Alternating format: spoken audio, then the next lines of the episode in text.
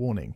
You are about to enter a world populated by the most appalling music ever made. Welcome to the search for the worst album of all time. This is Broken Records. But I hadn't been forgotten now, Joe. I've been married a long time ago. Saint Tango. A girl with kaleidoscope eyes. You're beautiful. Hey, hey, I wanna be a rock star.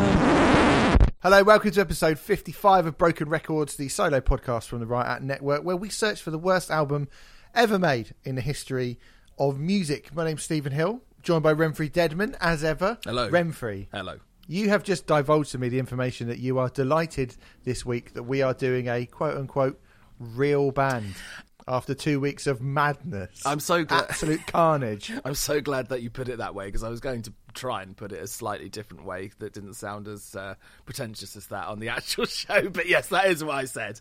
I think in this case, uh, you- you've got a CGI frog and a bloke in a pink blobby suit. It probably is a for, fair thing like, for say, once, you know. Yeah, yeah, yeah. I think th- this is Green Day are at least they are at least Green Day. I think Green Day are a real band, and I think if anyone, uh, I mean, I'm sure some people would say, of course, they're not a real band as a, as a sort of facetious comment towards them, but you know, they play stadiums and have done for years, so they're a real band. End of. Yeah.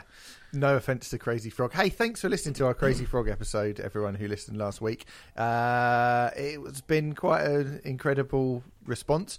I'm delighted to say, Renfrey, that unlike Mr. Blobby, who we seem to summon from the depths of hell after our Mr. Blobby episode a couple of weeks back, there seems to be no evidence that Crazy Frog has returned to the fold. Haven't seen him popping up on, you know, towels or at club nights or anything like that, which did happen with Mr. Blobby, so that's good. I haven't seen that. We did actually um, receive a message from uh, one of the Crazy Frog team, uh, a person called Ben, uh, who thanked us for putting the episode out. Uh, but I could only see the Did we? I didn't see this. I could only see the first part of the message because it came up on my phone on my notifications, but then I think they deleted the message or something like that. So it was a bit strange. I don't know. I don't know what happened there, but apparently. well, I mean, maybe this is just some deranged crazy frog fan who uh, was trying to defend. Are there any other kind? yes, exactly. yeah, quite. um, but yeah, we did actually get a message, I think, from the Crazy Frog team, which appeared didn't know that. Yeah, appeared to be thanking us for it, which um, made me feel hollow inside. well, Crazy Frog didn't reappear, but do you know what? Weirdly, Renfrey did happen in the aftermath of the Crazy Frog episode the other week. Yeah. I was walking down the street, right, and I saw, and I haven't seen him for years, maybe even a decade. I haven't seen him for ages. I saw Darren Sayers. Darren Sayers of, and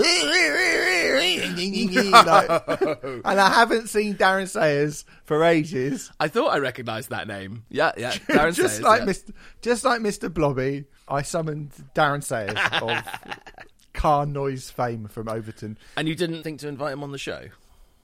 I didn't know. No, I didn't. I didn't want to be. I didn't want to be upstaged.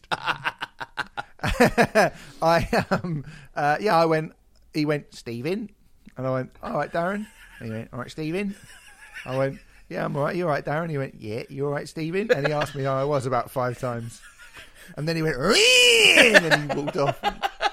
Fantastic. That's great. That that last bit didn't happen, but the first bit did happen. Good.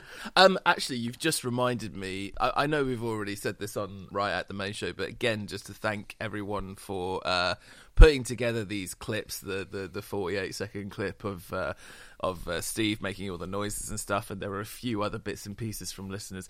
Um, it, it, it- like uh, that stuff fills our, our hearts with joy, and our, our hearts are very rarely filled with joy, mainly because we have to do this fucking podcast. Um, but it really, it really is so nice when we receive. Uh, I, I suppose uh, user generated content or listener generated content that you guys have have have put creative endeavors into and put your time into just to make us and a bunch of other people who listen to the show laugh, and that's a, a really lovely thing. Um, so make make you. me seem really annoying. Well. really, really annoying. So I appreciate but that. we Thank we really like we we're thrilled when we get stuff like that. So thank you very much, and yeah, please please keep it coming if you are so inclined to do that sort of thing because we love it. You'll be hard pushed to find anything that funny on this week's show, I have to say. Are we Hmm. going to say, before we get going, all the albums that we feature on this show are compiled from their reputation, from their critical standing, from the fan reaction, from the context surrounding the record, maybe by the band, maybe by something else, or I think actually in this case, your suggestion. I'm pretty sure somebody tweeted us and said, this is an album that you should do. I was going to ask actually. I was going to ask about this one because uh, I think originally in our little Google Doc that we have behind the little peek behind the curtain, we have a Google Doc.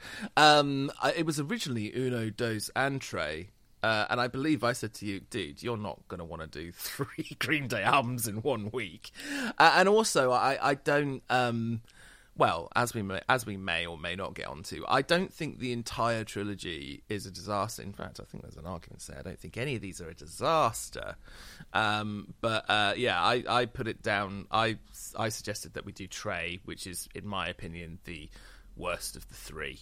Uh, of this trilogy, have you even? You haven't even announced who it is yet. I'm just talking about. No, no, Sorry. you've gone off on a. You are on paragraph the thirty. Yeah, odd? sorry, Uh, yeah. Tré by Green Day, the eleventh studio album from the Kings of Pop Punk, released on the seventh of December two thousand twelve, is what we're going to be doing today. Before we do that, as ever, we will run down the flop twenty, the twenty worst albums from the fifty-four albums that we have reviewed on the show thus far. It begins at number twenty with Chamber Music by Coal Chamber, followed by The Truth Is by Theory of a Dead Man, Slick Dogs and Ponies by Louis XIV, The Cosmos Rocks by Queen and Paul Rodgers, Richard Ashcroft's United Nations of Sound, Mr. Blobby, the album, there he is, Sergeant Pepper's Lonely Hearts Club Band original soundtrack, Eog and Quig by Eog and Quig, Six Feet Under's Graveyard Classics Volume 2, Towers of London's Blood, Sweat and Towers, Hard to Swallow by Vanilla Ice, Cut the Crap by The Clash, Angelic to the Core by Corey Feldman, Philosophy of the World by The Shaggs, Total Xanarchy by Little Xan, Blood on the Dance Floor's Bad Blood, Methods of Mayhem's Methods of Mayhem,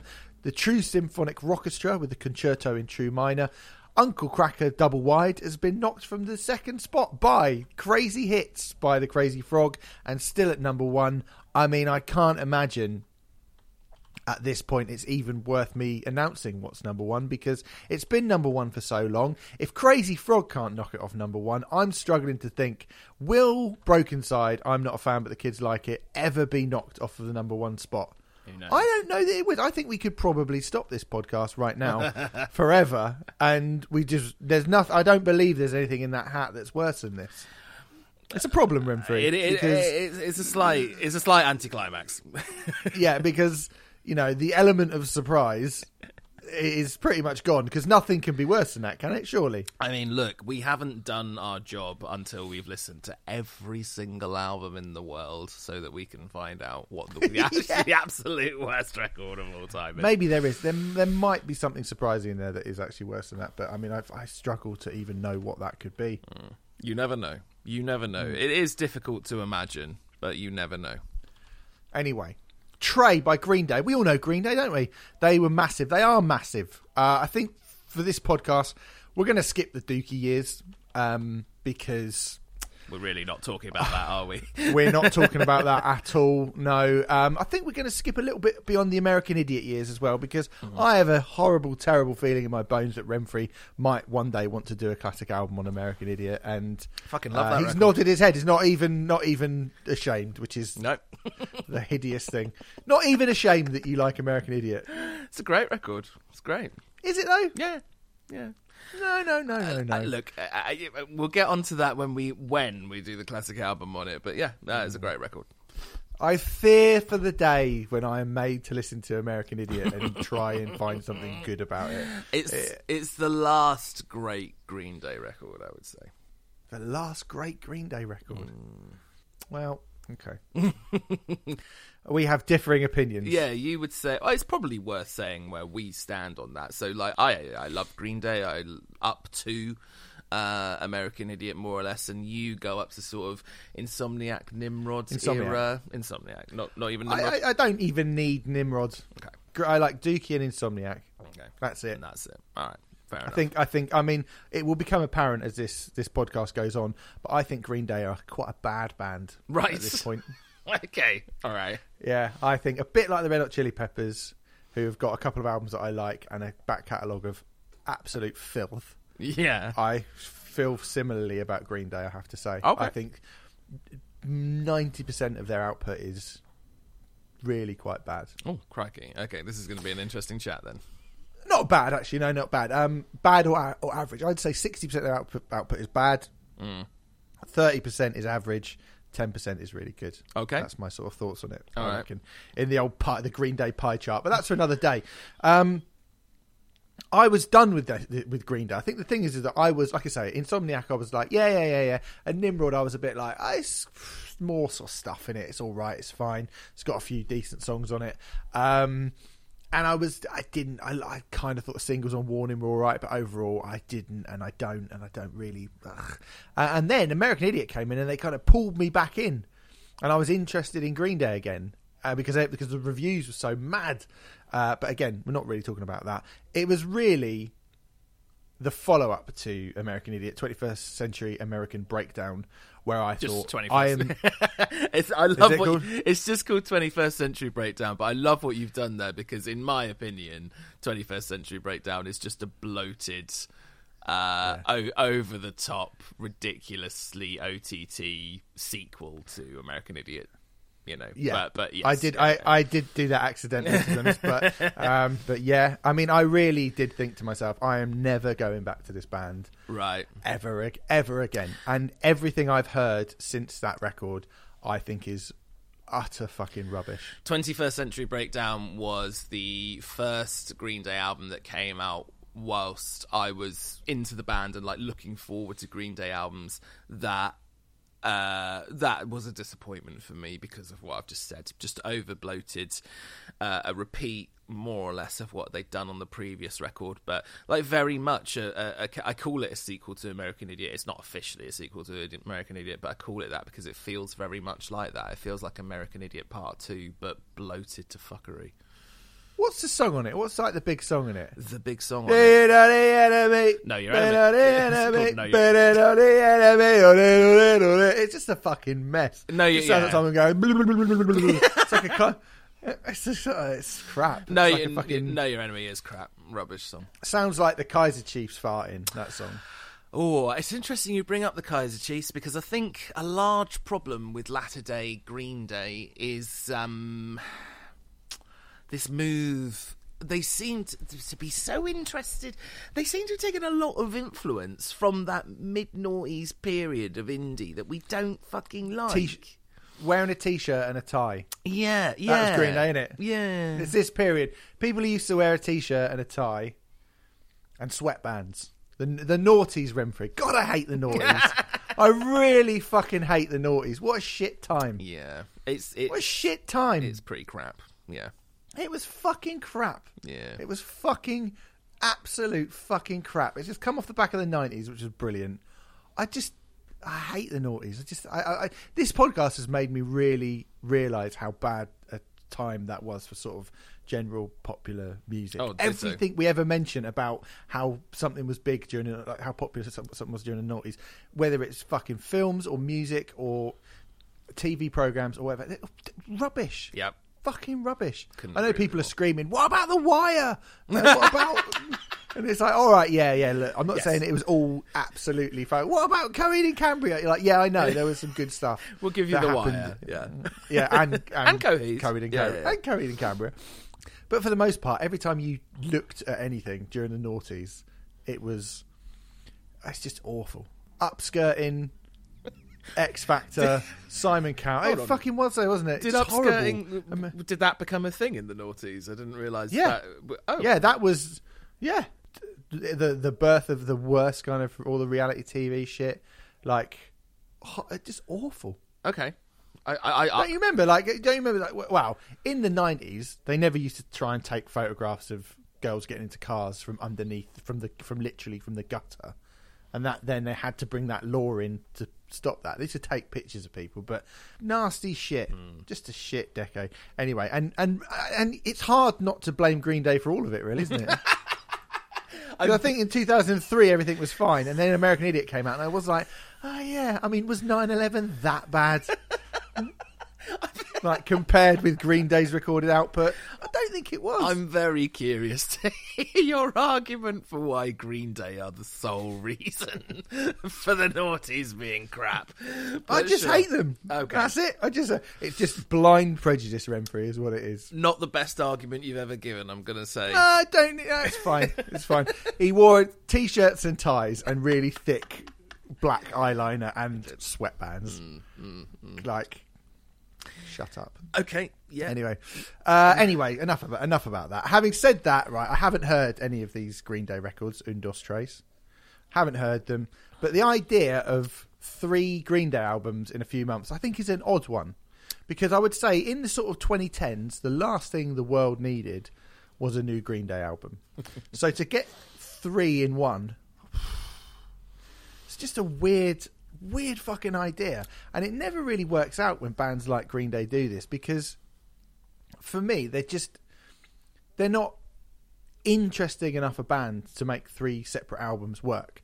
It's the same with Foo Fighters. Nothing inherently wrong with the Foo Fighters as a band. Well, actually, that's not true. There's plenty wrong with them, but there's nothing wrong with the idea of them doing, say, a rock album and an acoustic album together, mm. like they did on "In Your Honor." Mm-hmm. That's the album, isn't it? Yes. But the idea is never very well executed. The idea of that record is not well executed, and you know, and to me, like if Green Day had gone, we're going to do a hardcore album, a rockabilly album, and an acoustic album, then you'd go, well, at least that seems like a sort of vaguely interesting uh, idea on paper. But this just appears to be sort of three slightly different Green Day records back to back, right? And I know they made. We'll talk about what Billie Joe said, how different they all were in a minute. But Yes. but are they? Hmm. Hmm. hmm. Um, short answer, no. Um, long, well, I'll go into the long answer in a minute. I mean, look, just to give a slightly different perspective here, i.e., someone who was still invested in Green Day at this point, um, I was still excited by new music from Green Day at this point because you know they released one record which I thought was not very good. And bands are allowed to do that. That's absolutely fine. So I was still invested in it. But when I heard that they were releasing three albums in, it was going to be over a six month period. It ended up being a five month period for reasons which we'll probably go into. Even as someone who was still invested in the band, I didn't think that was a particularly good idea for Green Day. So, yes, I absolutely agree with you. I think the idea was flawed in the first place because I don't know. I don't know if we need like 36 or 37 new songs from Green Day in a five month period. I, you know, I, I, you want quality over quantity, and I think the biggest, like, there's no massive mystery as to why Uno, Dos, and Tré are not perceived as a very good period for Green Day. It was just, it was just there was too much material and absolutely no editing going on once whatsoever. It just to see it, it appeared as if anything that Billie Joe Armstrong wrote, any idea, any demo, anything would just go out more or less on these records. Um, I, th- there are actually a couple of songs that are left over from the sessions, so they did write even more than what's on here. They released that as an album for Record Store Day, like the Yeah. leftovers of. I was like, fuck me, what must that sound like? The songs that couldn't get on Undo and Tré. Fucking, can you imagine? Oh, we pressed record while some guy was carrying a cup of orange squash into the studio and he fell over. I've gone, I've gone way over the top of it, and now it's a song. Like fucking hell. Well, that rubbish. That isn't strictly what that album is. Actually, I mean, this is another thing. Another th- thing where you go, does anyone need that? So that was called Demolicious, and actually, the majority of those songs were the demos for the songs on Uno, Dos, and Tré. A couple of the songs on there are the unreleased material uh, from those sessions. But yeah, I mean, who needs demos of these songs? Who needs to hear them in their sort do of what I mean? original form? Like, yeah. I mean, I've I, we turned around. We did the White album. But I've got behind me the Beatles um, White album Isha demos. Yes. We're like, oh, this, this is an interesting thing to have, isn't it? This is an interesting moment in time and an interesting record to look at the genesis and evolution of. This is not that. yeah, No one needs to go, oh, I wonder what the original version of fucking 99 Revolution sounded like. No, who gives a fuck? But I guess when you're that big, it just doesn't really matter, does it? By 2010, Green Day were pretty much untouchable. They'd done that song with U2, Oh yeah. Like they're- those two are huge. They had their own computer game, Rock Band Green Day, where you know having having where the people who bought Rock Band games having mastered the work of Metallica and Van Halen now had to struggle. Now they got the fucking the basics done. They could uh, learn how to play fucking basket case. like, come on. Uh, uh, and they had a fucking Broadway musical about American Idiot Yeah. a Broadway musical with with Newton Faulkner. I remember seeing a poster for that in London. Newton Faulkner playing. I mean, oh, no wonder they kicked him out. Of, they kicked him out of Gilman Street for not for signing to a major label. Can you imagine what they'd have done to him if they knew this was happening? Ridiculous. I mean, they they were big. They were big in the nineties, but they were never that big. Like Broadway musical big. no. they were never that big. No, and they weren't. No. They weren't ever taken seriously enough in the nineties to uh, for anyone to have been able to go. Oh, let's do a musical about your stuff. I mean, uh, you know, American Idiot is a concept record and all that sort of stuff, and it has characters in it. It doesn't. I I think American Idiot the musical was the first time for me that Green Day did something where I went, I don't think that's a good idea. And to be honest, that was a precedent that they'd set for the last sort of 15 years of their career or so. But um, it was the first time where I went, no, I don't really want to. I don't really want to see that personally. No. Is it because you'd seen We Will Rock You? I had seen We Will Rock You at that point, which is which is fucking dreadful. We've spoken about We Will Rock You before, so we don't need to go into it again. But needless to say, We Will Rock You again came out in the noughties. Uh, really bad. Well, neither of us are musical fans, but like, I, I mean, I've not seen the American Idiot the musical, but I've listened to the soundtrack, and I don't want sort of OTT overblown, cheesy versions of the Green Day songs. Got from- enough of that on the album. but I mean, it, there was there wasn't that on American Idiot. Like it, it wasn't cheesy. I don't think. Uh, 21st Century Breakdown was very cheesy, and they had songs from that as well. And there were new songs written. Oh, it's just a fucking mess. Just a not a good idea. Hey, sold lots of tickets, probably made them lots of money. Blah blah blah blah. But I don't think mm. it was a good idea at all. No. I mean, American Idiot was their first US Billboard number one album, by the way. Mm. So, you know, Dookie, Insomniac, Nimrod, Warning. I think Dookie got number two. Uh, I think Insomniac got to number two as well. But that was like the best they'd ever done. So they were literally. This is this becomes the the pinnacle of how big they would get. They were an arena band, I think, in the nineties, and they became a stadium band after American Idiot. And Oh, yeah. that that makes sense that you might lose the plot a little bit, right? I mean, this is a set of albums uh, of of firsts and lasts, isn't it? Um, this is the last time that long-time producer Rob Cavallo would work with the band. They have since been uh, self-producing again. The um, it's a good idea, isn't it? Uh, and it's the first time that touring guitarist Jason White would be a full-time member of the band. And the last time that Jason White would be in the band, he is still in the band live though. Yeah.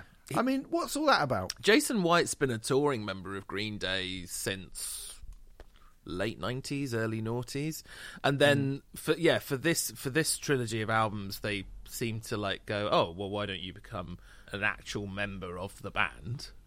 Hmm. And then after this, I don't know, maybe he heard the music came out and went, actually, I'm all right just touring with your lads. You know? Yeah. I Well, don't know. he we, we will get to when he leaves, but it is funny, isn't it, that he just sort of, yeah, you're in the band now, mate, and he's like, oh, great, cool, I am, and then he's sort of like, oh, I, I won't, not in a band anymore, but I will still, I will still sort of hang around playing guitar. I've got I've got nothing against Jason White, but uh, it was kind of a weird sort of. He, he's he's not a, like a rock star person. Like you, he, he's he's a he's a session guy and and very good at it too. But like, I don't think any Green Day fans were clamoring for Jason White to be an actual member of the band. No. Um, I didn't even know he existed. There you go. So. I started doing this. Uh, so they announced a trilogy. Uh, this this particular trilogy via uh, the statement from their record label Reprise on the 11th of April 2012, saying, "We are." At the most prolific and creative time in our lives. This is the best music we've ever written, and the songs just keep coming. Instead of making one album, we are making a three album trilogy. Every song has the power and energy that represents Green Day on all emotional levels. We just can't help ourselves. We are going epic as fuck. Narrator, they didn't go epic as fuck. uh, that is a delusional announcement. That is Yeah. the announcement of deluded middle aged men with nothing to prove. Uh, it's so far from the reality. It is so, so, so far from the actual reality of what we got, to say the least. Billie Joe Armstrong has said that each of the albums has its own different vibe, which you'll know better than me, mate, to be honest. But he says the first one is power pop, the second one is more garagey, because those two things are completely different, aren't they? uh, nuggets type rock, and the third is supposed to be epic. With the first album, you're getting in the mood to party. On the second one, you're at the party, and the third, you're cleaning up the mess. Well, there's a fucking mess, to be fair. But I mean, is that an accurate description of these three records, Renfrew? Well, I know it's not to one of them, to be honest. It- I mean, I don't know the other two, but it's certainly not. Uh, does not describe the, the feeling of. I mean, I hate cleaning up at a party. After party, I remember I had a party when I was at the drama school, a massive party in my flat, and everybody, people I didn't even know came and just destroyed my flat. And the next day, I spent the whole day cleaning up, and I was miserable, hungover and miserable, and I hated doing it. So, in that respect, I suppose this album does have a sort of similar vibe to that. Part of the reason when we had Uno Dos and Tré in, part of the reason I decided to, we should just narrow it down to Tré is because of that quote and the fact that this is the furthest away from that statement. To say that this is an epic album, I think there are like two, maybe three songs where you can hear that they were going for that epic feel, but the rest of it sounds like saying Razorlight knockoffs is is maybe too harsh because I think Billie Joe Armstrong is a far better songwriter than Johnny Borrell is. Yeah, he is undoubtedly. Mate, I've eaten bits of toast that are better songwriters than Johnny Borrell. Yes, quite exactly. But uh, man, I mean to say that this has this is an album with an epic feel, especially after they did American Idiot and 21st Century Breakdown, both of which, like, I, I'm not a fan of 21st Century Breakdown, but it feels epic at least. I mean, it feels too epic to be honest. It feels bloated and OTT. And American Idiot definitely has an epic sensibility to it. So they are capable of doing it. So if that's what they were going for in this case, they have absolutely not got that. This is probably a good point to say that a lot of people group these out, you know, obviously group these albums together and just sort of see them as one bloated long mess. I have to say that I actually really enjoy Dos. I think the second of this trilogy, the quote unquote party album, is by far the best, and it's the last out uh, last Green Day album that I enjoy. I, th- I think I said American Idiot was the last great Green Day album, in my opinion, um, but Dos is the last one that I would bother to put on uh, any time, and that whole kind of party album feel to it, you can absolutely like I I can see that with Dos. It does feel like a party which is what like Green Day are good at doing. That that's kind of their whole vibe and their whole shtick. They are good at that kind of thing. Um, Uno being power pop, I guess so. I can sort of see it, but this album being epic, nah, not really, not at all. really, really not really. Uh, Billie Joe Armstrong, when he gave a preview to some of these songs on Radio 1 on uh, the Zane Lowe show at the time, before any of the albums were released. I remember listening to that live. Yeah, Wow. You listening to Radio 1. I know. What a normie. Um, he played the songs through his iPhone over the radio. yeah, yeah. I hate people that play songs out of their phone. Well, look, that was considered a very punk rock thing because it was very much against what the uh, label would have wanted them to do, um, and they were basically he was just basically putting his iPhone up to the microphone and. I mind you, like next time you're on a bus and you're like, some teenager was playing fucking some like trap beat I said SoundCloud rapper, and you're like, "Rrrr." I said that was considered a very punk rock thing to do. I Yeah. didn't. I didn't say. Oh, was that kid's a punk. I, did, I didn't. Hey, I, I'm, I'm, I'm, I'm just rabbiting what uh, other people have said. Usually, you write for Rock Sound. Um, I, yeah, I mean, I, it, I, it was an amusing interview from what I recall. I do remember listening to it, but also hearing some of the songs and hearing their enthusiasm for it. And kind of going, I'm not feeling the same enthusiasm that they're feeling for these songs. I have to say, uh, in any way, shape, or form. it, it just sounds like a fucking mess. Like it, it- even them explaining what they think the album is, Yeah. gives me like a fucking migraine. Here it says Tré will be geared more towards stadium rock and will have a more grandiose sound, complete with string arrangements and brass sections. The mood of Tré will be reflective, and the album will be a mixed bag with sounds fluctuating from the punk rock feel of Duke and Insomniac, the experimental elements of Nimrod and Warning, and fishing, finishing with the stadium rock rock opera sound taken from American Idiot and 21st Century Breakdown. What? So, what you think it's going to sound like all of your albums? Yeah, you'd have to strain very, very, very, very hard to hear that, and um, and you'd have to have an awful lot of goodwill towards Green Day. And I feel like at this point in time, I did have a lot of goodwill towards Green Day, and I'm just just like, no, that is not what it sounds. To be honest, I mean this this sounds like. Um, uh, most of this album, I would say, sounds like Warning era Green Day with worse songs. Yeah. I mean, Rob Cavallo said they wanted to return to simplicity of Dookie. We also wanted to go pre Dookie, back to our love of 50s and 60s music, close to the bone of rock and roll. You don't hear a gazillion parts. The majority of this is drums, bass, two guitars, and vocals. But then Billie Joe stated that Tré would be the most ambitious record of the trilogy.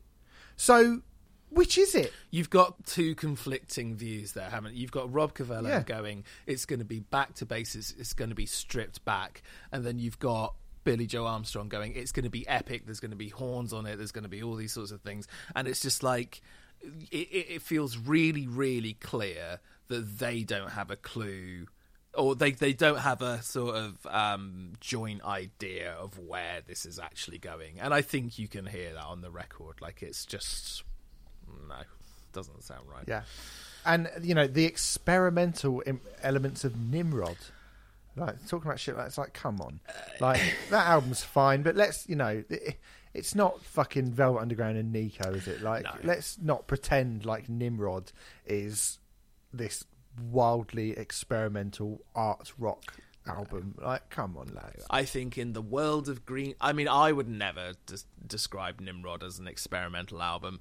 Being kind, and I'm going to be kind to a degree because I know you're not. Um, I can understand why within the world of Green Day that would be considered an experimental album. You've got stuff like there's the instrumental surf rock track. I can't fucking remember the name of it now, and you've got um, like really like there's that really really heavy scuzzy one and stuff but but even then i suppose good riddance at the time would have been seen as a was quite a bold move for them but you know even as someone who really likes that period of green day to call it experimental i think is very very kind indeed I mean, even to call Warning experimental is ridiculous. But Yeah, I get, yeah. like, I understand. At least I can kind of understand and go, well, it, I suppose it's very, it is different from what they were doing yeah previously. yeah Anyway, all of this wasn't really helped by the fact that the build up to the, the, the records, the records themselves coming out.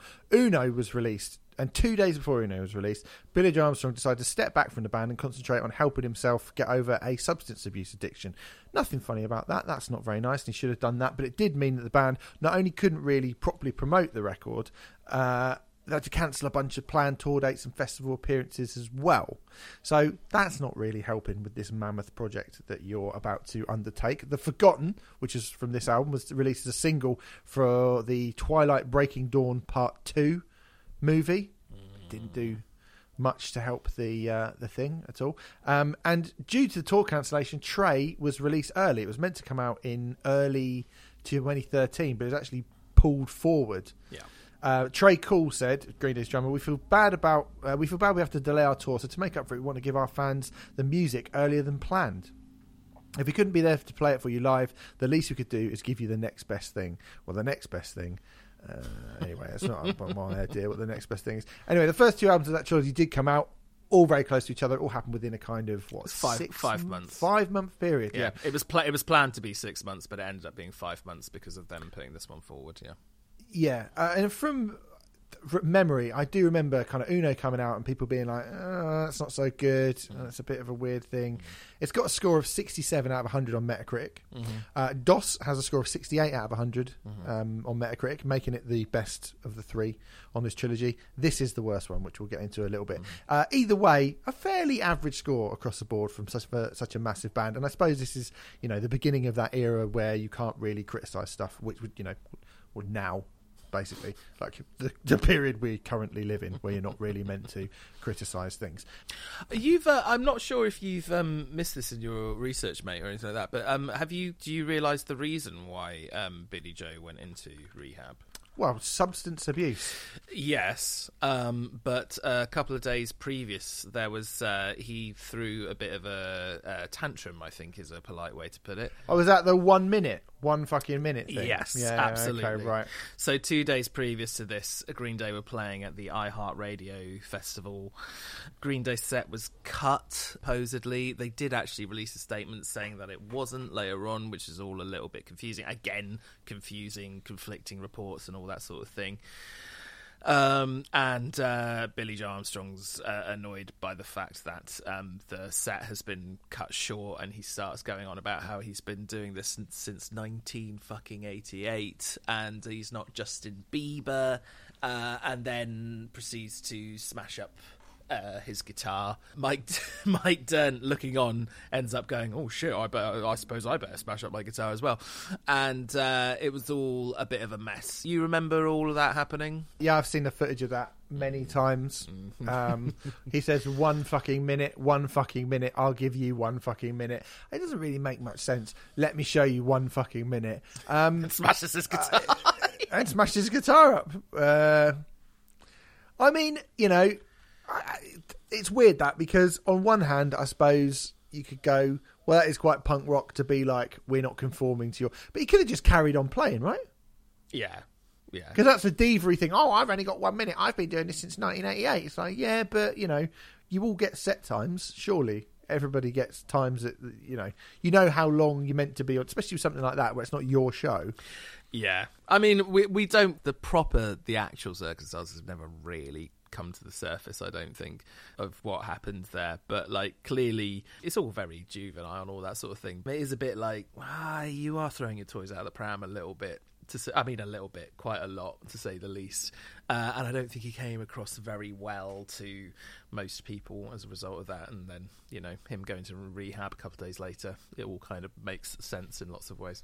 So Yeah, that does make sense. I didn't realize he went to rehab. I didn't actually put two and two together under that um, with, with that thing, but I do remember that. But yeah, okay, fair enough. Um, so yeah, obviously he was in a in a fairly bad way. But um, also the fact that, the, that so much was released in such a short space of time was a problem for the band who obviously weren't touring it. It's a problem for the radio who can't keep up with the amount of singles being released, Yeah. and a problem for a PR team who don't know how to market and promote an album, and then another, and then another, and then another in such a short space of time. It's a little bit of a mess, really, isn't it? Uh, Billie Joe Armstrong again um, to kind of. Uh, I wouldn't say he's throwing his toys out the pram here, but he is like, it's my way or the highway. He said, I'm not going to conform to some consumer speed. I believe people want to hear this type of music, that people want to hear records that have a story. Or maybe they don't. I have no idea. Well, you know now. Um, because, well, we'll get onto it in a little bit. Let's get into some of the reviews of the record. Uh, it's currently got a score of 64 out of 100 on Metacritic, which is not actually that bad, I suppose, but it is, like It's I say, terrible. the lowest of the three. Uh, Rolling Stone gave it four out of five. Can't be bothered to read that review. NME gave it five out of ten, saying second verse same as the first verse, the same riff. You'll swear you've heard fifteen songs earlier. The same ticks, the same tricks, the same final chorus key change you could set your watch by. The same lingering disappointment you'll feel by the end of it all. Listening to Unos, Dos, and Tré back to back, it's difficult to fathom how, across a triple disc canvas that offers nothing but room to experiment, Green Day could contrive to record the same album three times with only minor variations between them, and yet that's exactly what they've done. If this trilogy isn't the sound of a band who've run out of ideas, it's certainly the sound of a band who can no longer tell good ideas from bad, and spinning out what might have been a strong single album into a trio of average ones surely ranks amongst their worst. Uh, the Guardian gave it three out of five, saying the final part of Green Day's album trilogy explains why they didn't dump two thirds of the songs and make one album of nothing but killer songs. Even across three discs, they couldn't come up with one album of nothing but killer songs. That's not to say Tré is a turkey. Like its predecessors, it's got some pretty good songs, but they never get better than pretty good. What's more, some of the stills here are so obvious as to be jaw dropping, even if the sources are unexpected. The opening Brutal Love is all but a note for note recreation of Sam Cooke's Bring It On Home to Me. Missing You takes its bridge from The Who's Mary Ann with a Shaky Hand. Dirty Rotten Bastards from the refrain of Carmen's Toreador song. Green Day haven't forgotten how to write a tune. 99 Revolutions is a blast for all its asinine lyrics, but as the trilogy draws to a close, you feel Green Day have built nothing more than folly.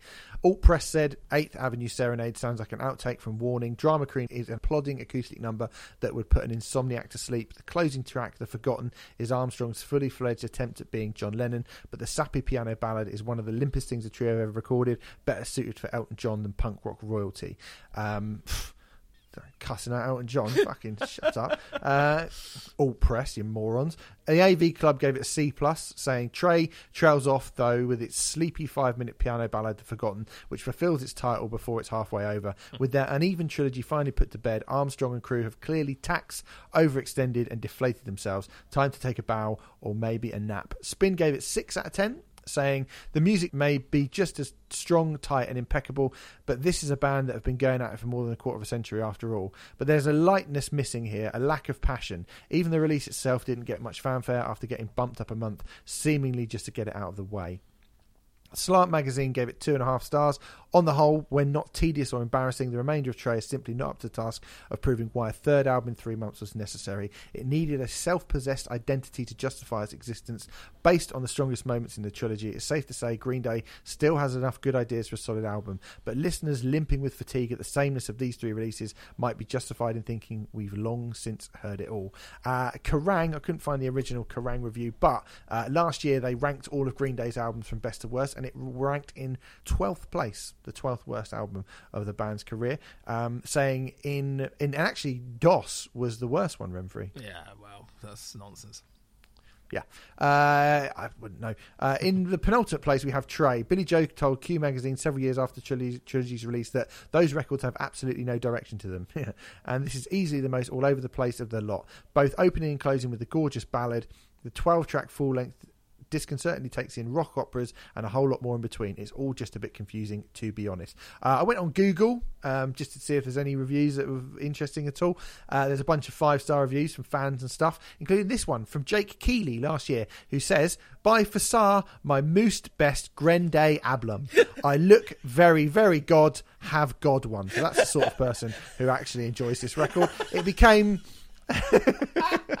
it, it, became the lowest charting and lowest selling Green Day album since they signed to a major on both sides of the Atlantic, going in at number 13 on the US Billboard chart, selling 58,000 copies in its first week, which made it the first, uh, sorry, the second Green Day album after Dos uh, to sell less than 100,000 copies in its first week. Um, that's the first time that they the only other time they've done that Yeah. before the pre Dookie days. Went to number 31 on the UK album chart. It has sold thus far 155,000 copies.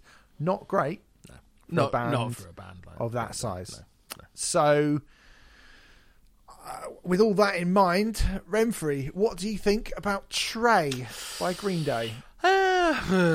um, overall, my overriding thing with Tré is that it is an album full of songs that they have done far better throughout their uh, the earlier parts of their career.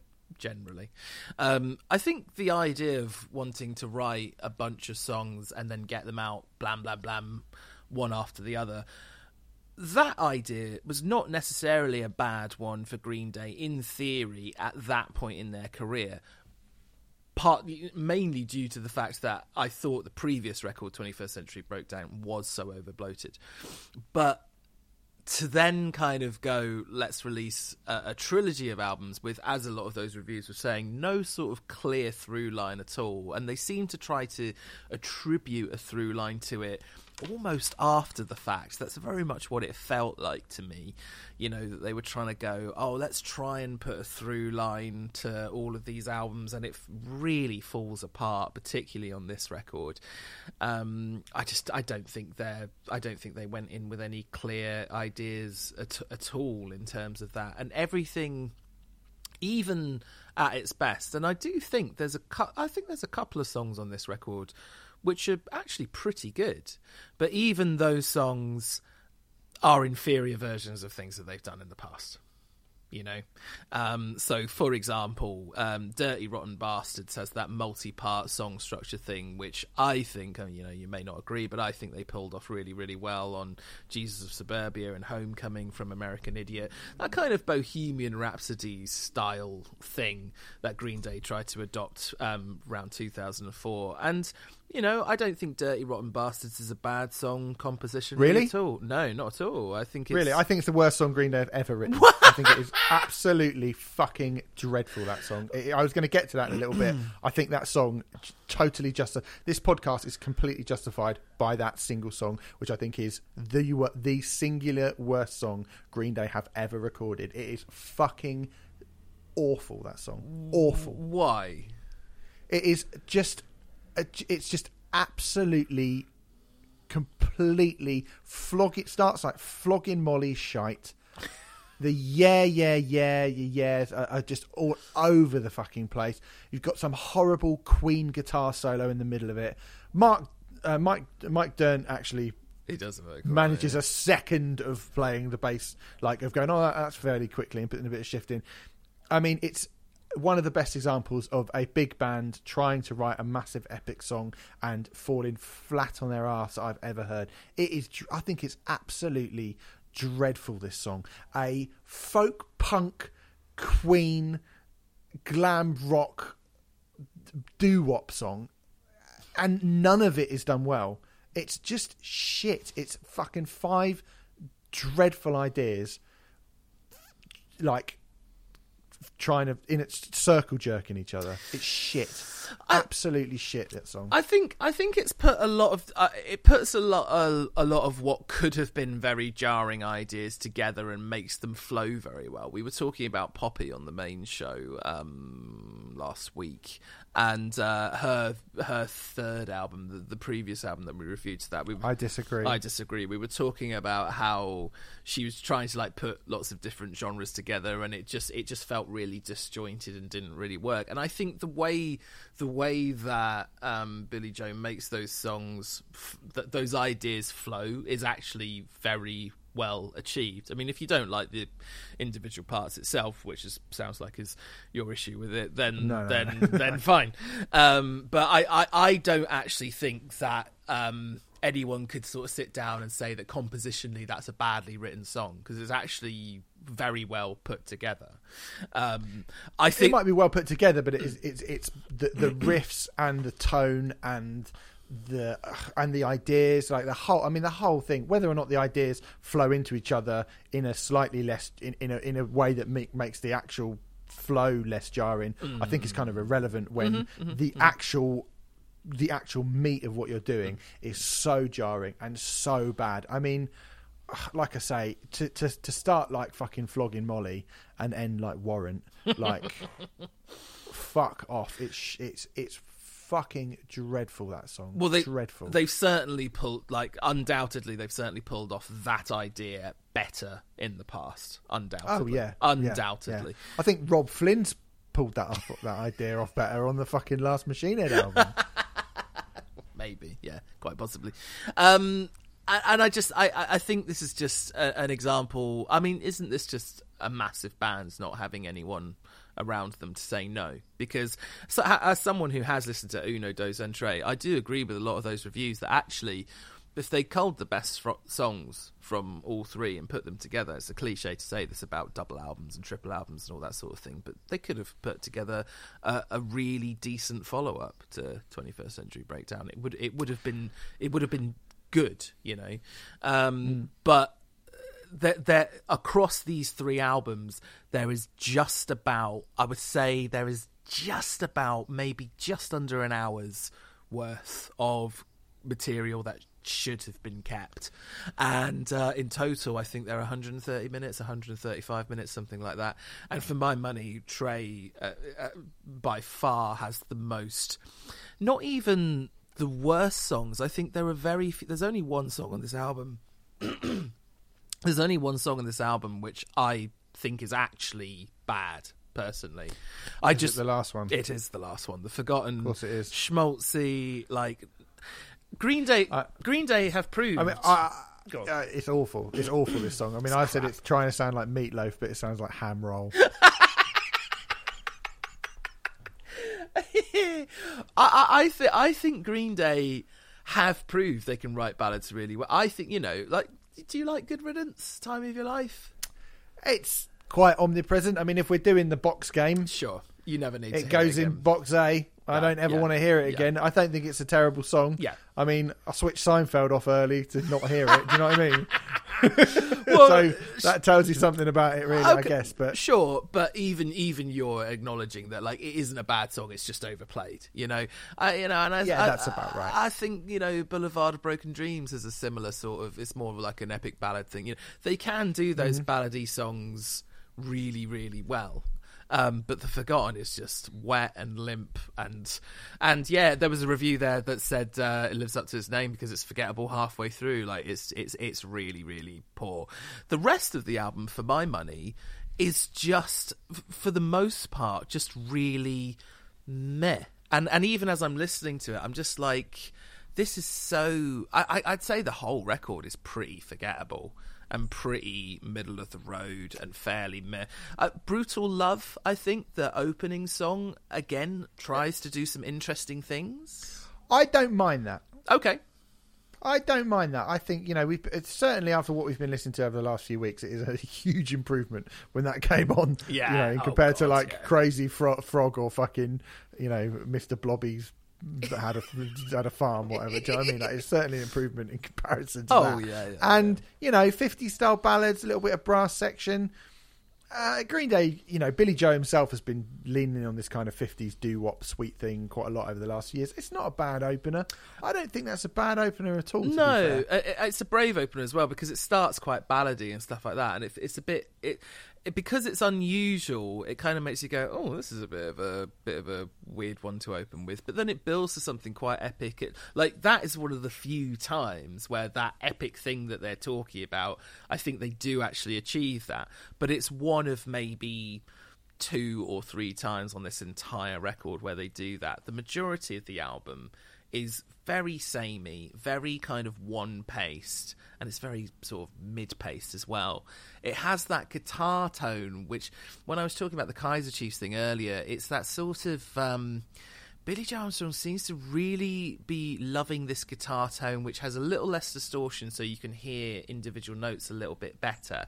And you know, there's absolutely nothing wrong with that at all. And at the sound, at the risk of sounding like a basic bitch, who's just like, "Oh, just turn the distortion up; it sounds better that way." You know, um, I don't want to. I don't want to like uh, put put this point across from that point of view. But I do think that Green Day songs generally, Billie Joe is is king of writing simple songs. Gen- generally, you know, um, and I and I think that sort of early guitar tone. I, I mean. I, I don't want to suggest that bands shouldn't change things up and stuff like that, but the guitar tone that Green Day have utilized generally, I'd say more or less since this trilogy of records, is one which I just don't think suits Billie Joe Armstrong's songwriting, and he continues to use it, and I'm not entirely sure why, really. It doesn't. It doesn't suit No. his. It doesn't suit his writing over an entire album. I mean, actually, you could argue, you could go back to Nimrod and say they started using that guitar tone a bit, but when it's mixed up with other guitar, it just it just a lot of this album feels like they dialed in a couple of um, tones and then just left it at that. It feels it feels like they didn't bother changing anything or they didn't. It just it's all very samey. No, no trap beats, no Swedish producers, just pure amphetamine rock and roll. I mean, that was fucking embarrassing when you're releasing shit like this. I mean, I think you know, missing you is sort of the second song. It feels like a Green Day. If you could get an app where you type a band in and it would like give you a song that sounds like what that band would sound like, it's like a Green Day song written by an app.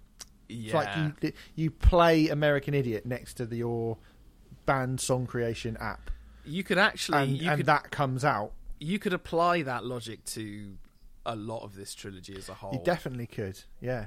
I mean, I think I you know, there's say. Eighth Eighth Avenue Serenade, which starts like it's trying to be like against me, but again, the execution's are really bad, really Mm. fucking cheap sounding.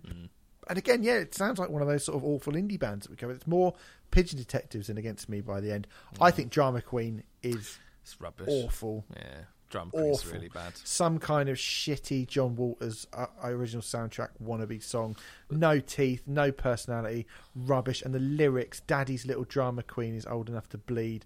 Ugh. Yeah, Oh, it's, it's it, disgusting. it is. Yeah, yeah. And and I- they're going I for that Beatles piano acoustic-y kind of thing on Yeah, that song, and it it- just doesn't sound good. Crap. Um, X Kid's a bit better, but I think if you whack that on any other Green Day album pre American Idiot, it would be nowhere. Fucking nowhere. It would never get mentioned by anyone ever. I do think you're right. I think X Kid would have worked perfectly well as an album track on Warning, is what I would say. I, I, and and I think X Kid is one of the best songs on this record.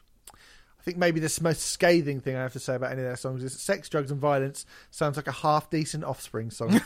yeah. Take that, Green Day. Um, I didn't mind A Little Boy Named Train, which is a sort of new wave thing and steals the opening riff from Disorder and Disarray by Rancid, just because it reminded me of Rancid. Oh, okay. And then went a bit Okay. new wave. No. Amanda's, again, completely forgettable. Walk Away is not as good as the cast song of the same name.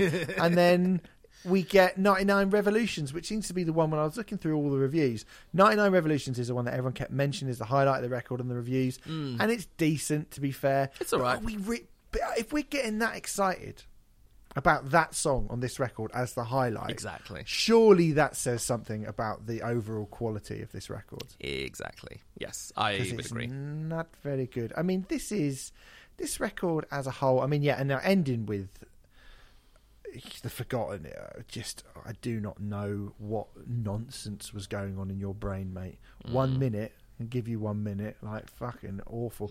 this is crap, and it's too much with too many diminishing returns from a band who, you know, are, like for my money, are well past their best. Well, well past their best. I, I, I mean, yeah, I can't disagree with that. Definitely not. Um, I, I, I think, I think it says a lot that um, Green Day. So they started recording material for these three albums on February fourteenth, twenty twelve. Right, Valentine's Day. How romantic. Um, they announced that they were going to do a trilogy of albums on the April eleventh, twenty twelve, but they didn't finish recording until June twenty sixth. So they announced that they were going to do a trilogy of albums before they had finished recording them. And I think that is Green Day's problem. That is probably the point where you go, well, that's the reason why these records are are bang average at best. I would say. I mean, ta It- it- taken as a whole, you said it. You've you've said it, haven't you? You've said it now, so you got to do it. It's Donald Trump going, "I'm going to build a wall," and then you see four bricks by the Mexican border, and you go, "Well, yeah, I did it." Did you? I can't imagine Green Day are going to like being compared to Donald Trump at all. Uh, Well, no, they might not like it at all, but you know, but yeah, I mean, don't. Well, don't yeah, well don't don't announce stuff before it's fucking finished. And like the fact, It's the best. It's the best record we've ever done. Yeah. Oh, is it really? Yeah, it's going to be the best things we've ever done. It's- yeah, Come on. it's a- a- absolute nonsense. And and again, yeah, it's just it just screams of not having anyone around them to say no. You know, no, don't do that. That's a bad idea. No, you've got thirty-seven songs there. Twelve of them are decent, and actually, if you put twelve of them on one record, you'll have something good. But this is, I suppose, Uno Dos Tré is sort of this is what happens when a lot of bands do this in that they write you know 30 40 songs for a record and then narrow it down to the tw- to the 12 best or the 14 best or hmm. whatever. This is this is i suppose the interesting thing about this record is it kind of shows you the writing process. This is like what what comes out of someone and then they just narrow it down to the best stuff. But in, in but in this in this particular case green day just decided to not bother to narrow it down It's like when you it's getting the chicken. Like my mum used to buy a chicken and she'd boil the bones to make a broth, and she'd like, "We'll use every single bit of the chicken to eat. Like we will, you will eat." And it's like I don't know that I want to like suck on boiled bones particularly. That's not a nice meal for me. and yeah here we have the boiling of the bones. Like Green Day have used every part of the pig Yeah. to eat, um, and I don't, you know, I don't need, I don't need that. Uh, so we'll work out where to rank this in a minute. 'cause I think it's kind of a weird one to know where to rank it. Really, it is but- quite hard yeah but we will do that. Um, let's have a look at the little aftermath. Well, obviously, um, after this record, Green Day were dropped and never heard from again. Not really. Uh, they haven't been affected in any way at all by this fairly average record, uh, have they? They played the Emirates Stadium uh, in London the following summer, sold 60,000 tickets to one show. 60,000. I mean, that is an indication of just how fucking big they've got uh, since then. They also headline Reading as well, but I think it says quite a lot about these records that Green Day spent most of that year on tour um, not playing many of these songs and instead playing Dookie in full. I mean, it's a 20 year anniversary of the album, I guess, but it's not the best advert for these records that you're having to go back to your 20 year old album to play that in full. I actually went to uh, Brixton Academy where they played Dookie in full, I think for the first time, and they basically did that as a warm up for Reading and Leeds, where they played Dookie in full. And um, certainly, th- they started the set with a bunch of songs from Uno Dos Tré. They actually started the set with 99 Revolutions, which at that point I don't think had been released. And it did feel like a very slow start to the set and then you know they then they started bringing out like welcome to paradise and stuff and people start no uh, well no no they didn't. They started bringing out like uh, other uh, like uh, other songs which are more familiar from their from their back catalog um, and it started getting getting going you know um, because I mean no one no one was interested. Like no one was interested. And I think it says a lot as well. I did actually I looked up every single song on this record individually on Setlist FM to see how often they've been played um, and I was surprised to learn that every single song on this record has been played once live, uh, bar the Forgotten, which isn't particularly surprising. But to give you an idea, Sex, Drugs and Violence, A Little Boy Named Train, Amanda, Walk Away, and Dirty Rotten Bastards have all only been played once. Drama Queen's been played three times, Eighth Avenue Serenade six, Missing You seven, um, and then we get to X Kid, which is thirty, Brutal Love 47, and then 99 Revolutions, which I guess is the big song from this record, 67 times. Fucking hell. But it's not. Quite a lot. It's uh, that that's a fair amount, but That is a fair but amount, it, well, yeah. But in terms, but in terms of taking songs from this out, like uh, what I'm trying to say is they didn't bring the majority of these songs out very often to play them live. They released the best of um, not long after. I think it was actually after Revolution Radio came out, but nothing from Tré made it onto that best of. Very few songs from the Uno Dos Tré trilogy made it on there. You know, and for them to come out, yeah, for them to come out with a statement saying this is our best material. I mean, that is one of the most deluded it things all the Billie Joe's fucking ever time, said. don't they? He does it all the fucking time. Anyway, do you want to hear? I've actually got the set list of your uh, Green Day Brixton Academy, Yeah, August twenty first, two thousand thirteen. Um, Blitzkrieg Bop into Good, the Bad, and the Ugly as a little uh, intro thing. Mm. Uh, Ninety Nine Revolutions. it did open with that. You're right. Mm-hmm. Know your enemy. Know you're not the enemy. Know you're not the enemy. So far, I'm ready to leave the premises. um, Stay the night. Is that the Eagle Eye Cherry? Stay the night. Fight the break. Good. Uh, no. s- Okay. Sadly, not. No, No. Uh, when stop when the red lights flash. Don't know what that that's is. from Do- that's from Dos. That's actually quite good. That song. Don't know that. Letter bomb. Don't from know that. American Idiot. Oh right, yeah. God, I can't remember. Holiday. Obviously, I know what American that is. Idiot. Boulevard of Broken American Dreams. Idiot, yeah. Let yourself go. That's What's that from. I think that's from Uno. It's quite annoying that self. It goes, "Let yourself go, let yourself go, let yourself go." It's kind. It's kind of amazing that I can even remember how it goes. But yeah, it's, it's fucking Yeah, annoying. I'm amazed. song. Uh, Wake Me Up When September Ends. Mm. Oh, that is a stinking song. Um, and then they do Dookie in full. We're looking at Burnout, How to Blast, Chump, Longview, Welcome to Paradise, Pulling Teeth, Basket Case, She, Sassafras Roots, When I Come Around, Coming Clean, Emenius Sleepus in the End, FOD. Nice. Uh, St. Jimmy, don't need that. Waiting, Minority, mm, fine. American Idiot, oh, Jesus Suburbia. Oh, God, you spent all that time standing and watching Green Day and you got they fucking played Jesus Suburbia 28th of a fucking 30 song uh, set list. I was happy. I was oh. happy. Brutal Love, Good Riddance. That might be the worst encore in the history of encores. American Idiot, Jesus of Suburbia, Brutal Love, don't even know what Brutal Love is, and Good Riddance. Him sitting there playing an acoustic guitar. I love the fact that you say you don't know what brutal love is. It's the first song on this album that we're talking about, Steve. Oh, right, okay, yeah. I've forgotten what it's called. Oh, right, okay, yeah.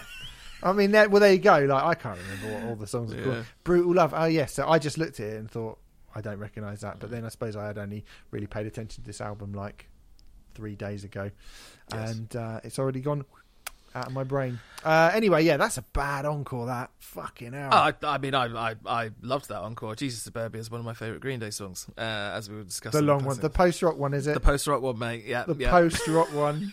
absolutely uh, standing by my brand as as always. Um, but uh, yeah, I mean, I, that was. I mean, About the too long do you know? is, is your brand. too long is my brand. Do you know what? I, Yeah. I, do you know what I will say about that show? Even though it was Dookie in full, which was I, which I was fucking, you know, and also at that at that point we didn't know they were going to play Dookie in full. So Billie Joe Armstrong brought out oh, his. Oh, God. so Billie Joe Armstrong brought. you just went to see Green Day. God. I like Green Day, Steve. I like. I, I particularly like Green Day. I mean, well, I don't like. I like Green. I do, I, lo- I love Green Day live. Uh, there are points where I usually go to the toilet because I'm like, okay, you're doing your cover of Shout now, and then you're going, like fucking ten I minutes. saw them at I saw them at um uh, well mainly to see Rancid, but I went to the the Hyde Park show a couple of years ago. Right. I, I watched about half an hour of Green Day and I was like, I can't. Um, out of there. but uh, when Billie Joe Armstrong came on with that like baby blue Strat or Stratocaster or Strat guitar, whatever it was, it's got loads of stickers on it. The, the guitar from the Dookie era, and he came up and Yeah. he said uh, something like. 19 years ago or 20 years ago, we released an album called Dookie, and we are going to play the whole song for you. I, I so I remember so uh, we were going to play the whole album for you. I remember so clearly just basically losing my shit. But I have to admit, like halfway through them playing Dookie in full, which I should have been super super excited about, the energy had just been sapped away. Like there was there was it was clear there was shit going on, and that like that should have been. I look at that young people, list- Renfrey. yeah, young people. Stupid young people. Well, do you know- wearing Do you know what? fucking ties with bats on? who like American Idiot, who don't know what it is. That's what it is. Stupid, idiot, naughties, young people. I mean- teenagers in the naughties, scum, the worst kind of scum. That's what it was. I- I I mean- mean, I wasn't there, but I, am guessing. I'm going to put that a little bit uh, more kindly in that, uh, yes, there were a lot of people who had clearly got into them since American Idiot, who, I don't know, from like Welcome to Paradise onwards, were just sort of fucking looking at their phones and, Instagramming themselves or whatever, if that was even a fucking thing at the time. And and the atmosphere just like dropped completely, and it was it was it was strange. It, for something that I should have been absolutely uh, adoring. It was like a really weird kind of vibe and atmosphere. It was not good. Yeah. Can't I'm surprised. Anyway, uh, in 2015, Green Day were inducted into the Rock and Roll Hall of Fame by Fall Out Boy. Oh, don't need to see that. Um, pretty sure they didn't play anything from this album during that performance. Though. Uh, they released Revolution Radio in 2016, where Billie Joe Armstrong said he was going to kill pop punk by releasing a really bad record, and pop punk decided to kill itself anyway, uh, rather than let him kill it. It was self-produced, and Jason White decided to go back to just being a touring member of the band. Um, amazing. He'd rather just sit in the background than actually be involved with a piece of shit like Revolution Radio. And then only last year they released the Riot Act reviewed Father of All Motherfuckers in 2020, which I believe to be the worst Green Day record that I personally have heard. I think it's the worst album of their career. A genuinely embarrassing, reprehensible record, I think. Father of All Um, Motherfuckers. As someone who's heard all of them, yes, I would say it probably is the worst record. It's just the most phoned in uh, piece of nonsense. It's. fu- I mean, uh, arguably, probably should be here rather than Tré. I think so. Yeah, I think so. I think it is purely just because we started this around the time the album came out, Yeah. and we'd reviewed it on Ryax, so it's not in here. But I, I will definitely say, Father of All Motherfuckers is definitely worse than Tré. I think it is. Yeah. I think so. Um, COVID came along, saving us from having to watch them sharing stage with Weezer and Fall Out Boy. So something to be thankful for the COVID nineteen pandemic. And this remains the lowest charting Green Day album since they signed to a major label. And um, although with a, with an eight year head start and a global pandemic, it has still managed to sell more than Father of All Motherfuckers. Oh, has it? So that's good. Okay. Well done. I mean, I mean that that is down to releasing three records in five months, isn't it? Like that's that's just Probably, that's yeah. just a stupid thing. Th- You Yeah, could be the but- biggest fucking band in the world. That's just not that's not a wise marketing move at all because it's just too much at too much all at the same time. And by the time this record came out, people like even people who were invested in Green Day were just bored of it. You know. Hmm. I like. I very reluctantly bought this album. I was like, "Oh, I'm gonna get it." But Did you? Yeah, yeah, Mad yeah. fucking- you're yeah. mad. Well, there you go. I obviously had a lot more disposable income in 2012 than I do now because I wouldn't fucking Fuck buy it now. I could be I could be fucking Jeff Bezos and I wouldn't have enough disposable income to spend money on this piece of shit. Well, I'll, Um, I'll tell you this. Um, I'll fucking make a, a rocket shaped like a cock. Yeah, sure. But I'm not buying Tré by fucking Green Day. No. when I put it on the other day to listen to it for this, was that was the second time I'd heard this album in full. So that says it all, doesn't it? Wow. Uh, okay, well we got to rank it. Let's rank it and get out of here. Um, I don't really know because the thing is, like, I obviously don't like Green Day as a band. I don't like them as. I don't feel like I like. I just don't like them as a band. Yeah. Um, which is weird because I used to, re- you know, like I say, Dookie and Insomniac, I really, really like them. So I don't like think they're bad people, but I do think they're stu- I think I think they make Im- impossibly bad decisions, and it seems to be working out for them. So what the fuck do I know? But I think Well, they're, they're, rub- they're, I they're think too they're big to rubbish fail. band. They're too they're too big to Yeah, fail now. That that's They're too big to fail. They've made a lot of they've made a lot of rubbish decisions in the last ten to fifteen years. Undoubtedly, like that is, uh, I think the biggest Green Day fan in the world would find it really difficult to defend that. Um, but they're you know since their sort of resurgence with American Idiot, they are just too big to fail now. They are, and I think this album is like totally fucking bang average. I mean, it's a six. It's not. It's not even shit. It's just bang average. Like That it's is a the six issue out. Of, with it, yeah. It's a six out of ten, and the things that drag it down to a six are appalling. I mean, I think the two songs that I mentioned that I I really really hate them being the Forgotten and Dirty Rotten Bastards are as bad as anything they have or ever will release. They are really really dire songs, dire um, by anybody's standards, let alone a fucking stadium rock band standards. Mm. But I can't really get too angsty about this as a piece of music. I think it's arrogant folly on their part to release three albums in the space of five months.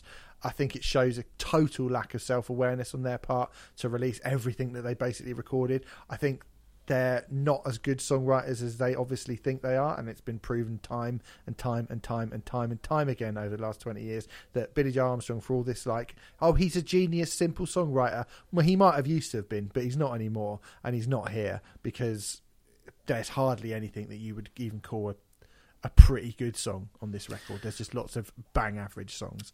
And I, ha- I haven't seen I- even even as someone who sticks up for Green Day and Billie Joe, I haven't seen that genius simplicity in his songwriting for a very very long time. yeah, and I think this album is perfectly acceptable, just being played in the background. Perfectly fine. Like it's not going to really upset you that much. It's not going to make you go, "Oh, what?" At any point, apart from the times when I've said about it. But I do just think Green Day and his mouth. I just don't like Green Day. I just don't like Green Day. So where do we put it? I don't know. I mean, I like them more than I like Puddle of Mudd and Razorlight, to be fair. But I'm sort of looking around the. I mean, it's arguably even better than What the by Black Flag because that is this hasn't shat on Green Day's legacy, has it? No, I th- I think it's definitely better than what the I'm I'm looking I'm only looking I'm glad that you're looking roughly around there because um I thought there might be a massive massive gap between where we were looking and and it's a very small gap. I was actually looking sort of Pink Floyd Limp Bizkit. So Pink Floyd and Maguma Limp Bizkit results may vary. This does feel like. I mean, you know, Limp Bizkit, another big band who released that, and, and, and I suppose this is a good example in a sense because Limp Bizkit are a band that you do like, and I don't particularly, but we both agree that album's not very good. I like Green Day. I think that's worse. I think results may vary. I think is a worse album than this, to be perfectly honest. Well, uh, I I I think I do. I think I do too. Even even you know, taking my feelings about Limp Bizkit aside, I think I think it probably is. Um, Ummagumma, I, I think I, I I I actually think I would take Ummagumma over this. I, it's self indulgent in the same way that.